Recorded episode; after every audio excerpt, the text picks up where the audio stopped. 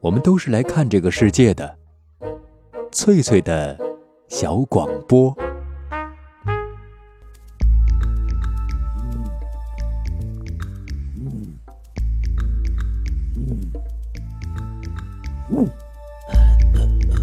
寻访华夏文明，感受自然美景，探索过去的足迹，唱响未来的星空。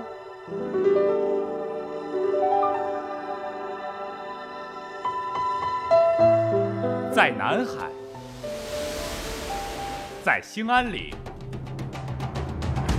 在富庶的苏州城，一瞬间跨越万水千山，神州任我行。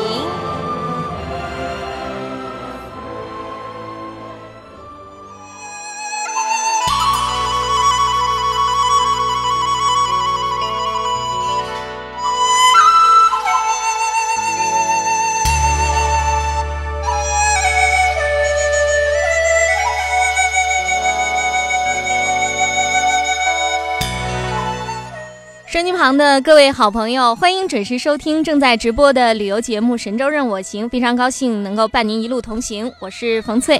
那么按照惯例呢，今天晚上又到了我们节目的嘉宾版，是谁做客《神州任我行》呢？稍后您就知道了。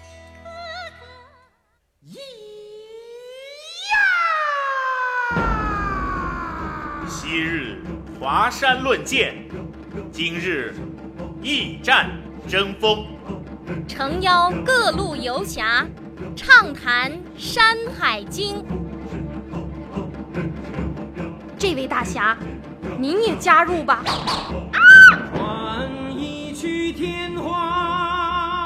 游侠驿站。好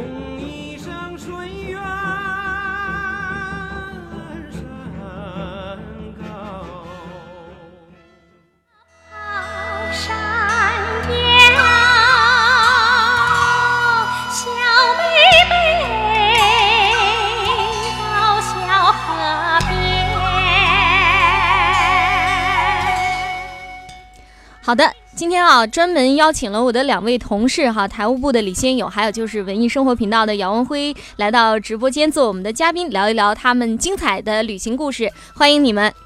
嗨，大家好，我是李先友，非常高兴在旅游节目中与朋友们见面。各位听友好，我是姚文辉，大家好。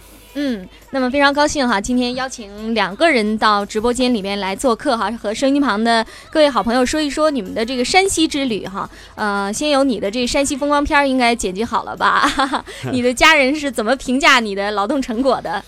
呃，我这次到山西啊，我这个人呢，就是外出旅游的时候呢，一定会带着我的心爱的宝贝摄像机。嗯，那呢，就是我的那个到哪个地方，哪个地方的风景，就是在我的那个摄像机摄像机里面就能了解到了嗯。那就是说呢，我的。风光片呢已经剪辑好了哦，需要配音吗？我可以友情赞助一下。哎呀，非常感谢！我现在已经把那个已经做成那个 VCD 了哦，做成 VCD，自我感觉很不错，是吧？啊，这个你家人看过以后，他们都怎么说呀？啊，他们看到这个山西啊，这个非常高兴，看到这个风景啊，就是说，像我们没去之前感觉到这个山西确确实实不是很好的地方，嗯，但是说我这个人就是说到哪个地方以后呢，就是把这个。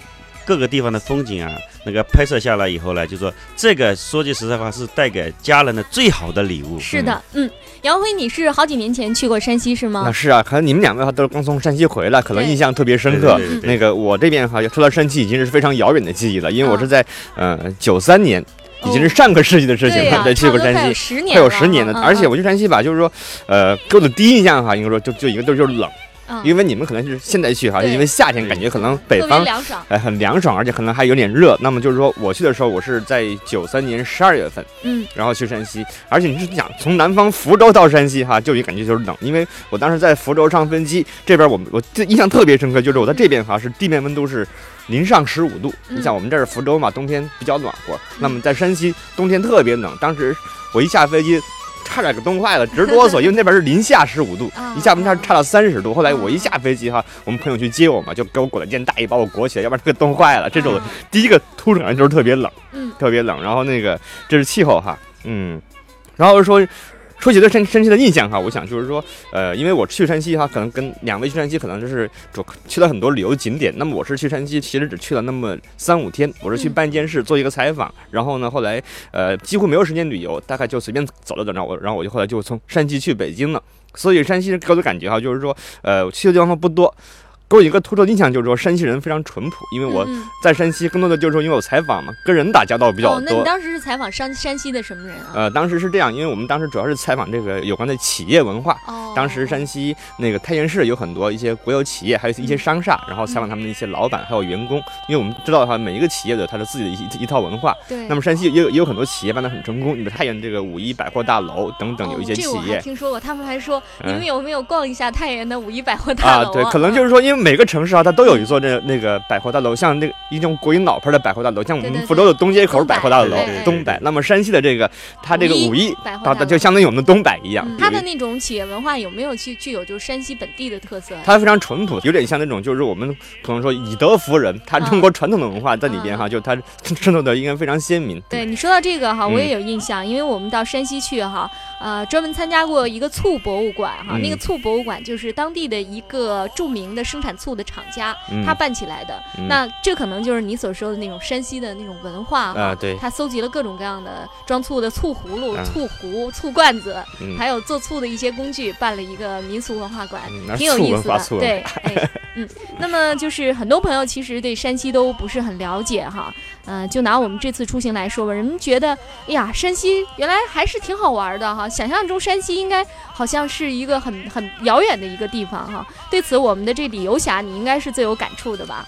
哎，是的，我这个人感触啊，这个特别深。嗯。呃，我没去之前吧，说山西就是个煤城吧。对呀。啊，到处可能上下一片黑啊，对，灰蒙蒙的天空。但是山西啊，确实是一个很好玩的地方。嗯。那比如说啊，像我们这次去山西玩的话，呃，玩了很多地方，比如说五台山啊，对，什么百叶横山啊，嗯，什么云冈石窟啊，嗯，什么悬空寺啊，还有王家大院啊，什么空中草原啊，嗯，什么平遥古城啊，等等啊。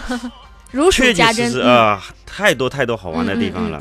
对。那么我们刚才是一起了解了一下，就是山西的基本的情况啊。其实山西说起来还是一个非常好玩的一个地方哈，既有自然这个风光，还有一些古朴的建筑啊，还有石窟啊、壁画啊。关键是它的这个古建筑是非常出名的，因为据说这个现存的古建当中哈，宋朝以前的古建筑百分之七十都在山西，可能是和当地的气候有关哈，当地干旱少雨，所以那种木构的古老的建筑会保存的。非常的完好，还有就是一些那个晋中的那种商业哈，就是当初的那种晋中的大院儿啊，那种商业文化。那当时就是山西也是非常富庶的，当时它可能是比较富庶繁华的。嗯，这些呢，我想就是杨辉，你肯定是去过那个山西的一些大院子的，嗯，肯定对那个有一些了解。嗯，那我当时哈，因为我去山西吧，刚才说过我是去办一件事情嘛，所以就是说去做一个采访，所以我没有太多时间去去旅游。后来那个。到临走之前，我只有大概有只有半天时间可以在山西逗留了。当时我就去了这个乔家大院儿，嗯，因为我也当时晋商文化，对 对对，因为我在山西啊，也应该说，呃，它的一些旅游景点，像五台山啊，也久闻。我当时特别想去五台山，可是呢，因为五台山当时冬天十二月份呢，当时那个五台山它每年吧，大概从十月份开始吧，到第二年的三四月份，有将近五个月时间，它是属于冰雪覆盖的，没有上不去。这样的话，就是我去不了五台山，然后只有去一个比较呃近的地方。当时。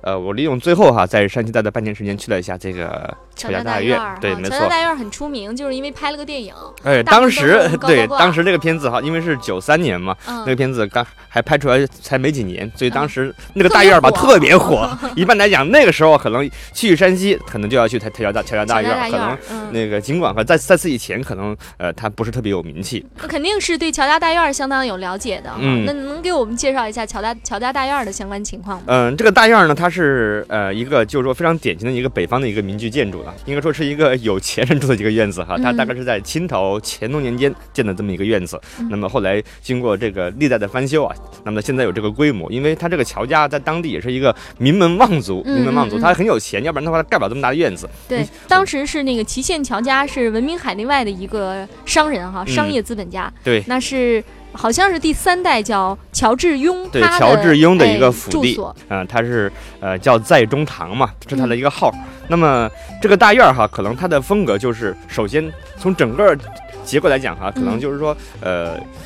如果你从地面进去，觉得它非常庞大；但如果你要是从有机会的话，那个坐直升飞机从高空俯瞰啊，你发现它特别有意思，它就像一个一个大的喜字儿，嗯，双喜字布局，一个双喜双喜字布局。然后呢，就是说它架在这个这个地面上，而且它这个围墙特别高，是那种就山西很多晋商大院都是那种城堡式，对，像碉堡一样，对，因为它有钱嘛，所以就是说它可能因为它需要保护自己的这种私有财产，所以它的这个院落哈周围的院墙特别的高大，对，这样的话，呃，这是它的一个特点。然后这个，呃，它整个这个布局吧，就是说，它这个现在这个现在我们知道这个院子哈，只是它的一部分。那么就是说，主要是它它的一些平常的这个居住，还有这个就是说日常处理一些呃。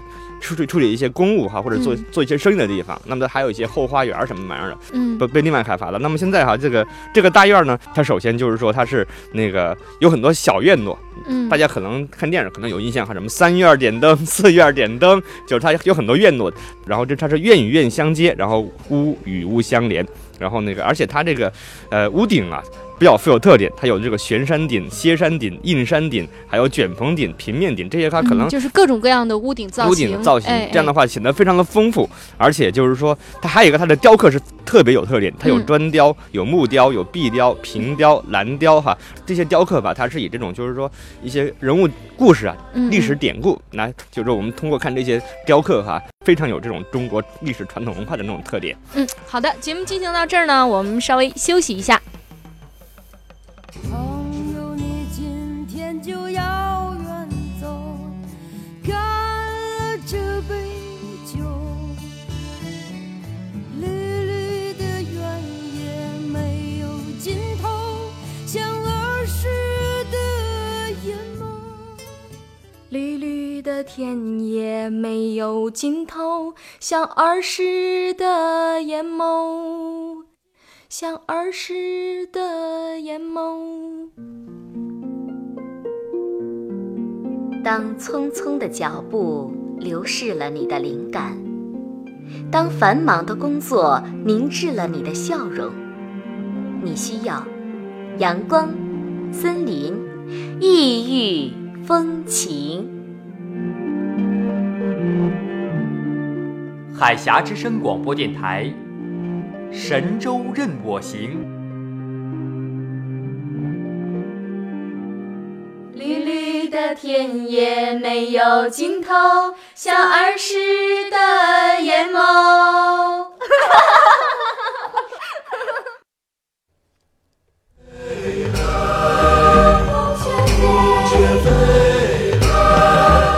收机旁的各位好朋友，这里是海峡之声广播电台正在直播的旅游节目《神州任我行》，我是冯翠。每天晚上的十八点到十九点都和您空中有约。今天是我们节目的嘉宾版，那么邀请的是我的两位同事哈，一位是台务部的李先友，一位是文艺生活频道的杨文辉。那么他们将在节目当中讲述自己在山西的旅程。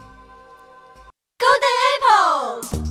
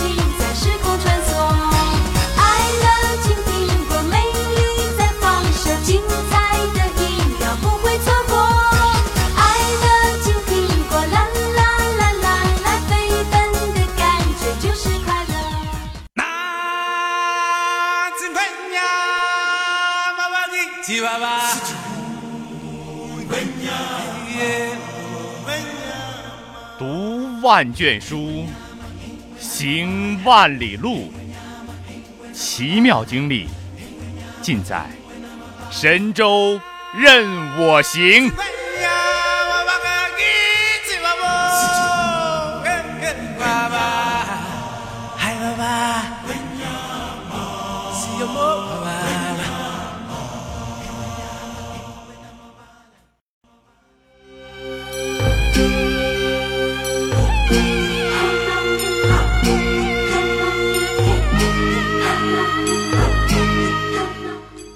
收音旁的各位好朋友，欢迎继续收听海峡之声广播电台正在直播的旅游节目《神州任我行》。今天是由冯翠伴您一路同行。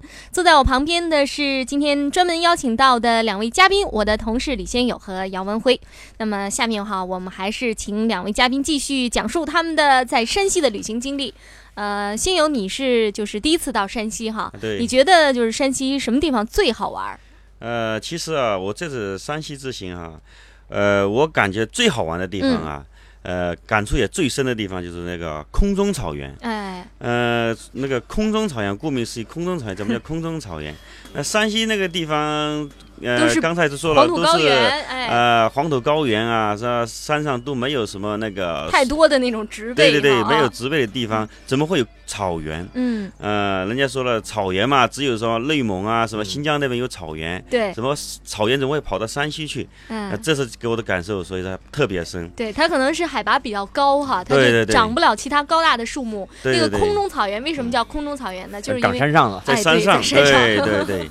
而且是海拔比较高，嗯，在一千九百多米高，对，呃，山上一个一个相当大的草原，就像我们呃北方人到南方来见到大海一样。我这次到那个草原一看，哎呀，心胸特别宽宽阔，嗯，呃，那个草原嘛，顾名思义，上面可能有蒙古包啊，嗯，什么骑马呀，什么射箭啊，呃，娱乐场所那个游玩的地方特别特别丰富。对，它那个草啊，不但是草长得好哈，全是花。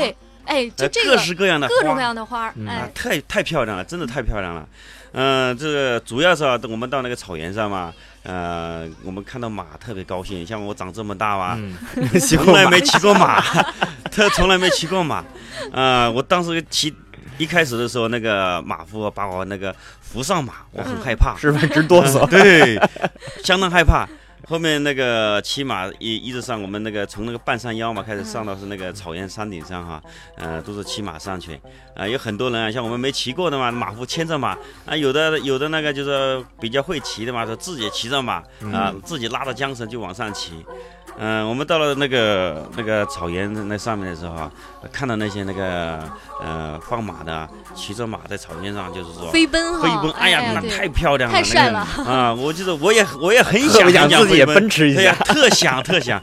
我从那个那个那个马的那个那个那个那个那个那个马鞍上面骑出那个马鞭啊，嗯我特想往下甩一鞭，特别想抽一下马屁股，哎呦，太想了。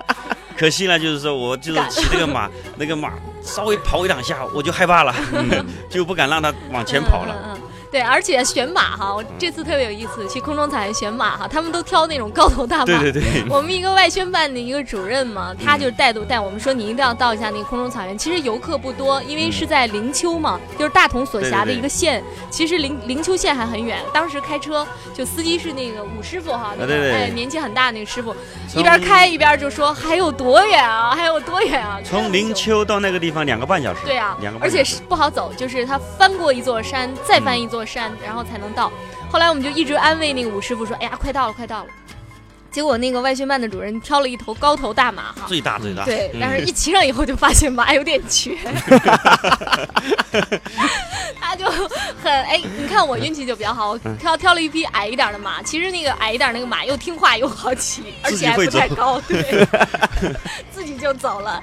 然后那个他们就是还有一个我们一块玩的那个叫张勇，对，张勇，张勇最丢人了。他骑那个马，马不走，怎么怎么拽都不走，怎么都不走啊？那是个犟马，叫那个小马童 牵着走，他也不走，嗯，他就在后面溜圈圈。对，我们都已经走好远了，一回头一看，白马王子张勇还站在原地，对，还骑着小白马没。说啊，骑个白着白马，对。然后就是张勇就说说这个马为什么这么不听话？肯定是马不好。他就人家就是会骑的，就是那些马夫就让他下来，骑上给他跑一圈看一看，人家的马跑得人家骑的特别好。可溜了，对嗯，然后后来。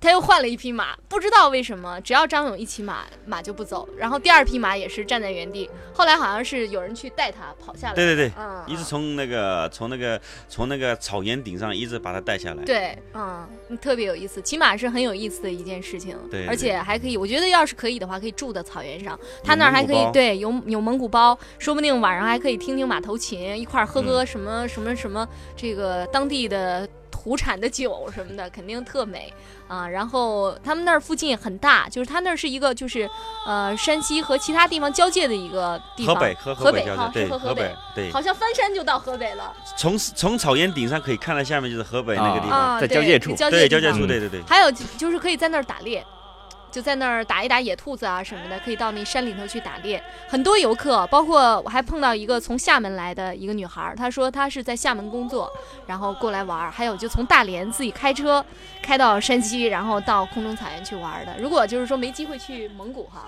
对对在那儿就对对对，可以当成蒙古了。嗯嗯嗯，这是就是有关这个骑马的故事哈。那么节目进行到这儿，还是稍微休息一下，欢迎朋友们继续收听。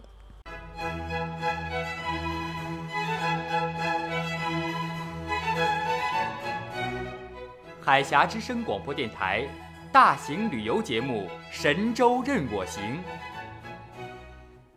每晚十八点到十九点与您相约。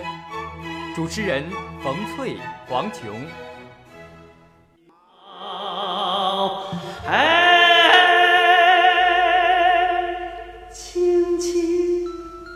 刚才啊，给大家推荐了几个地方，一个是乔家大院儿，一定要去看一下；还有就是空中草原啊，在那个灵丘，就是在晋北的方向；还有就是要到五台山去哈。那五台山这条线路上有一个地方，我觉得很多朋友都会忽略它哈，就是佛光寺。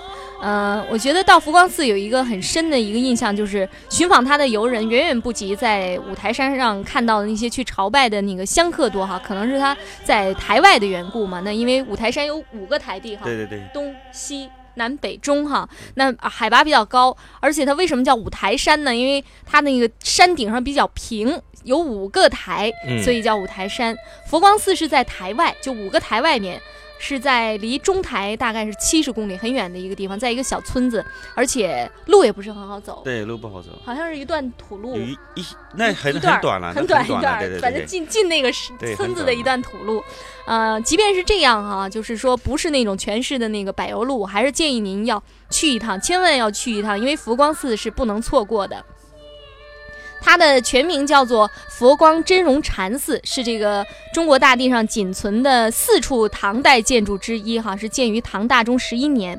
关键是它是那个原汁原味的唐代建筑，是那种非常纯正的唐代木结构的寺庙，而且是从来没有修缮过，是中国现存古建当中最古老的建筑。我们去看佛光寺，那个李先勇，你看佛光寺，你有什么样的感觉？第一眼看到那个佛光寺，我第一眼看到佛光寺的时候，主要是像我们这嗯个呃对这个古建筑啊了解不是很深透。嗯嗯，这个看的主要是我们主要是看到它那个特别大，对特别大，对 嗯，对，就是留给人的那种印象就是特别的庞大。它是修在那个很高的一个地方，它就是另外一个偏殿是在就是一个平地上，然后要上一个很高的一个台阶走上去，然后台阶可是六十度。对。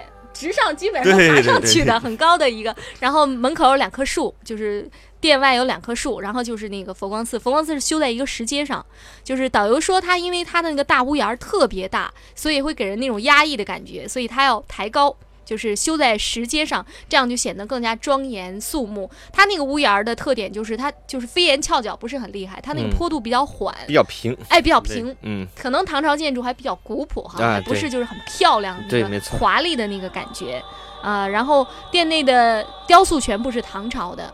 为为什么说就是这个佛光寺一定要看一下呢？离它不远还有一个南禅寺，比它早三十年，但是南禅寺修过，佛光寺从来没有修过。然后我们就问说，为什么佛光寺没有修过呢？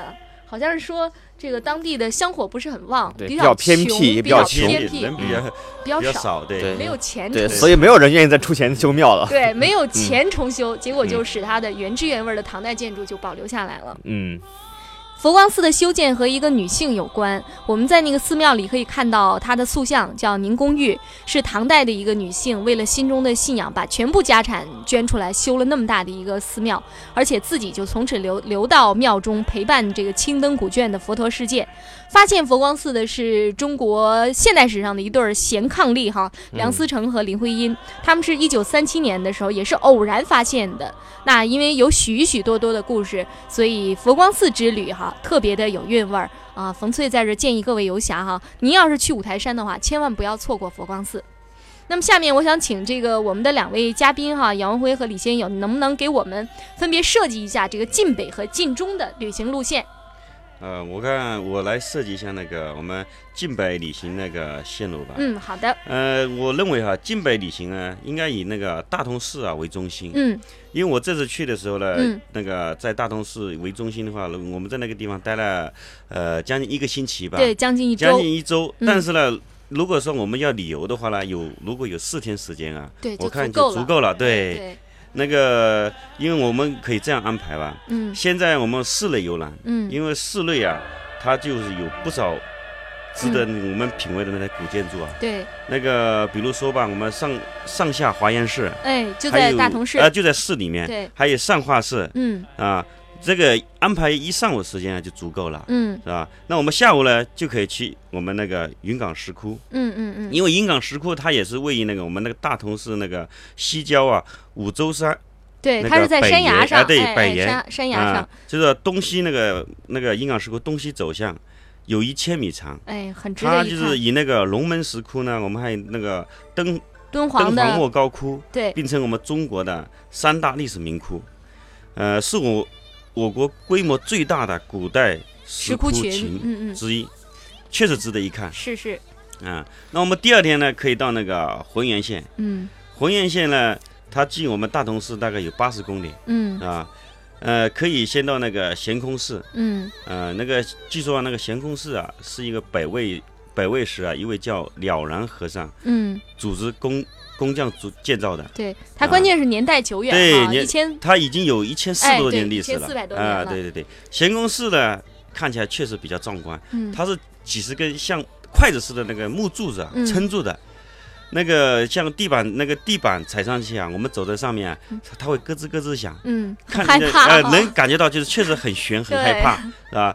我们游完那个悬空寺以后呢，下午就可以去那个百叶恒山，因为百岳衡山呢，它离那个我们那个悬空寺悬空寺，很近，哎对呀、现在很近。那个那个衡山主峰啊，那个去看看就是供那个供奉那个北岳大帝帝的庙宇哎，哎对，那个感受一下那个道教氛围嗯，啊。这也是一个很好的一条线路，确实是。如果说时间来得及啊，就是说我们就可以直接奔灵丘。对，灵丘，刚才我们说的灵丘，那个我们如果说时间来讲，我们晚上住在灵丘，嗯呃，时间太紧的话呢，就是我们可以住在浑源县。对，嗯、那个上前前面已经说了，我最感触最深是空中草原，空中草原就在灵丘。那我们第三天主要在灵丘县活动吧，是吧？嗯我们去空中草原啊，骑骑马呀、感受我们大草原的那些魅力啊，是吧？在我们南方感觉不到的，对是，吧？嗯然后呢，就是可以那个返回大同，或者直接去应县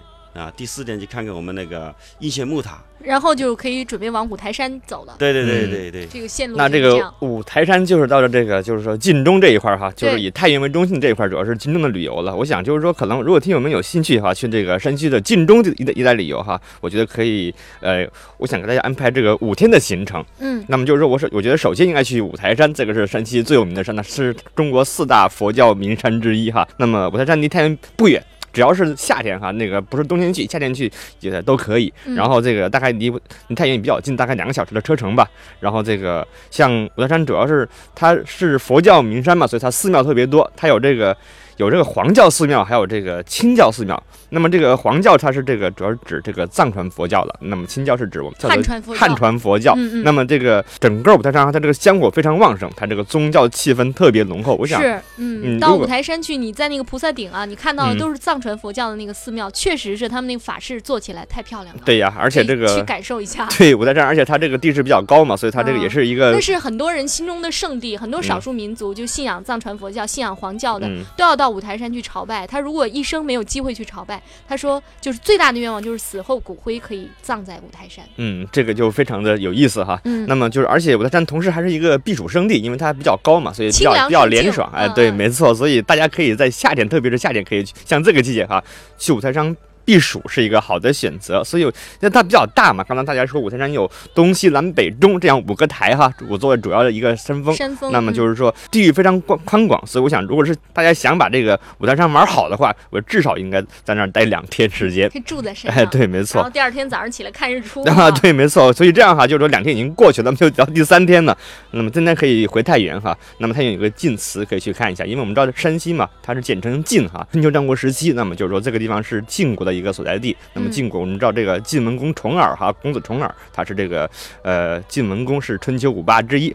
晋祠我们可以了解一下山西非常久远的一个历史，嗯那么这个地方我们可以去看一看。那么第四天那下午呢？第那么三下午的话那么我们还可以去看一下有有一个石窟哈，嗯叫天龙石窟。刚才这个李天友说的一个有这个云冈石窟哈那么它跟那个莫高窟还有这个龙门石窟并称为这个中国三大石石窟窟。天龙石窟是没有这三大石窟有有名气了，但是它其实年代更为久远，它更古老。因为它历经磨难吧，可能保存不是很完好，但是它嗯历史更加古老，我觉得也有时间的话也值得去看一下。嗯那么这个三天已经过去了，那么是第四天，可以我们可以去著名的平遥古城，这个是世界文化遗产哈，平遥古城那儿，嗯在这种明清明清建筑群中，然后走一走，看一看，晚上住一住。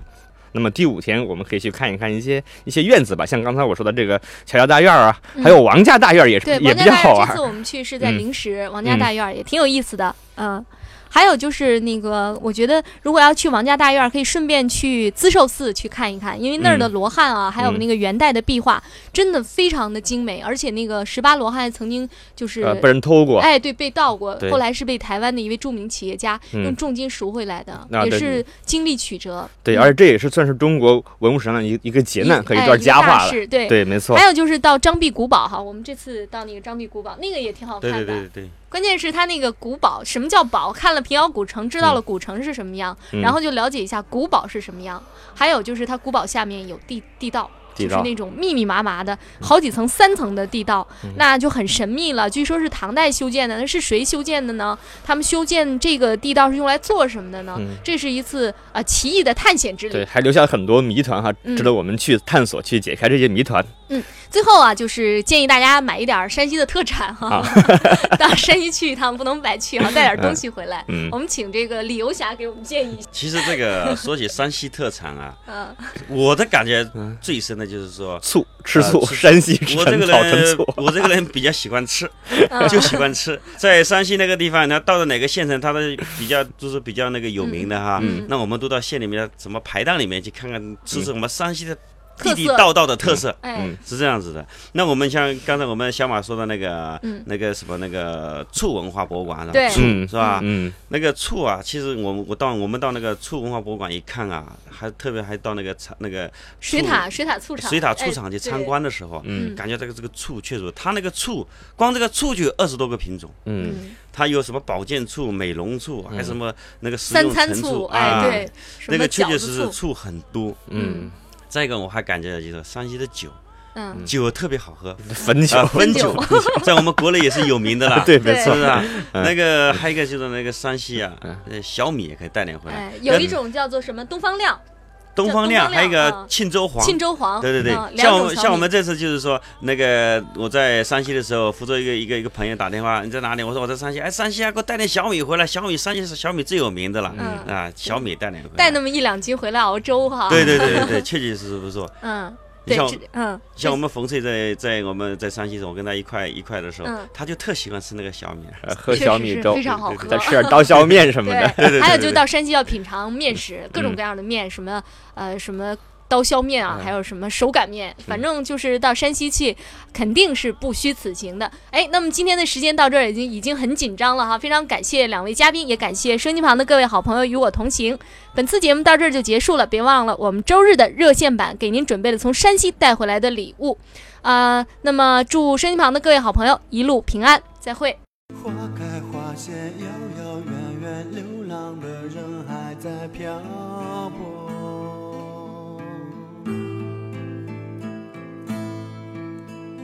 你的美呀，你的纯呀，你的真呀，我遗忘的太多。善良的你，固执的我，分手在那山下。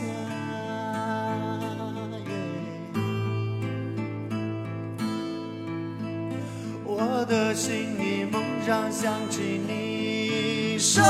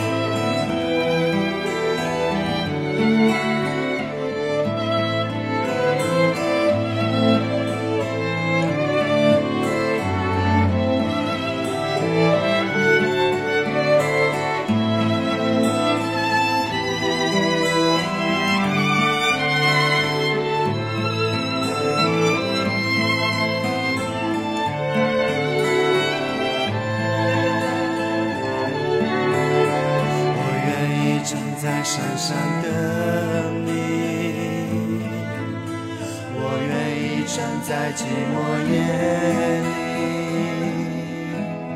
我愿意为你守护残月，我愿意为你唱首歌。我愿意，愿意，什么都愿意。在风里雨里守候心什么都愿意。我愿意等着你归来。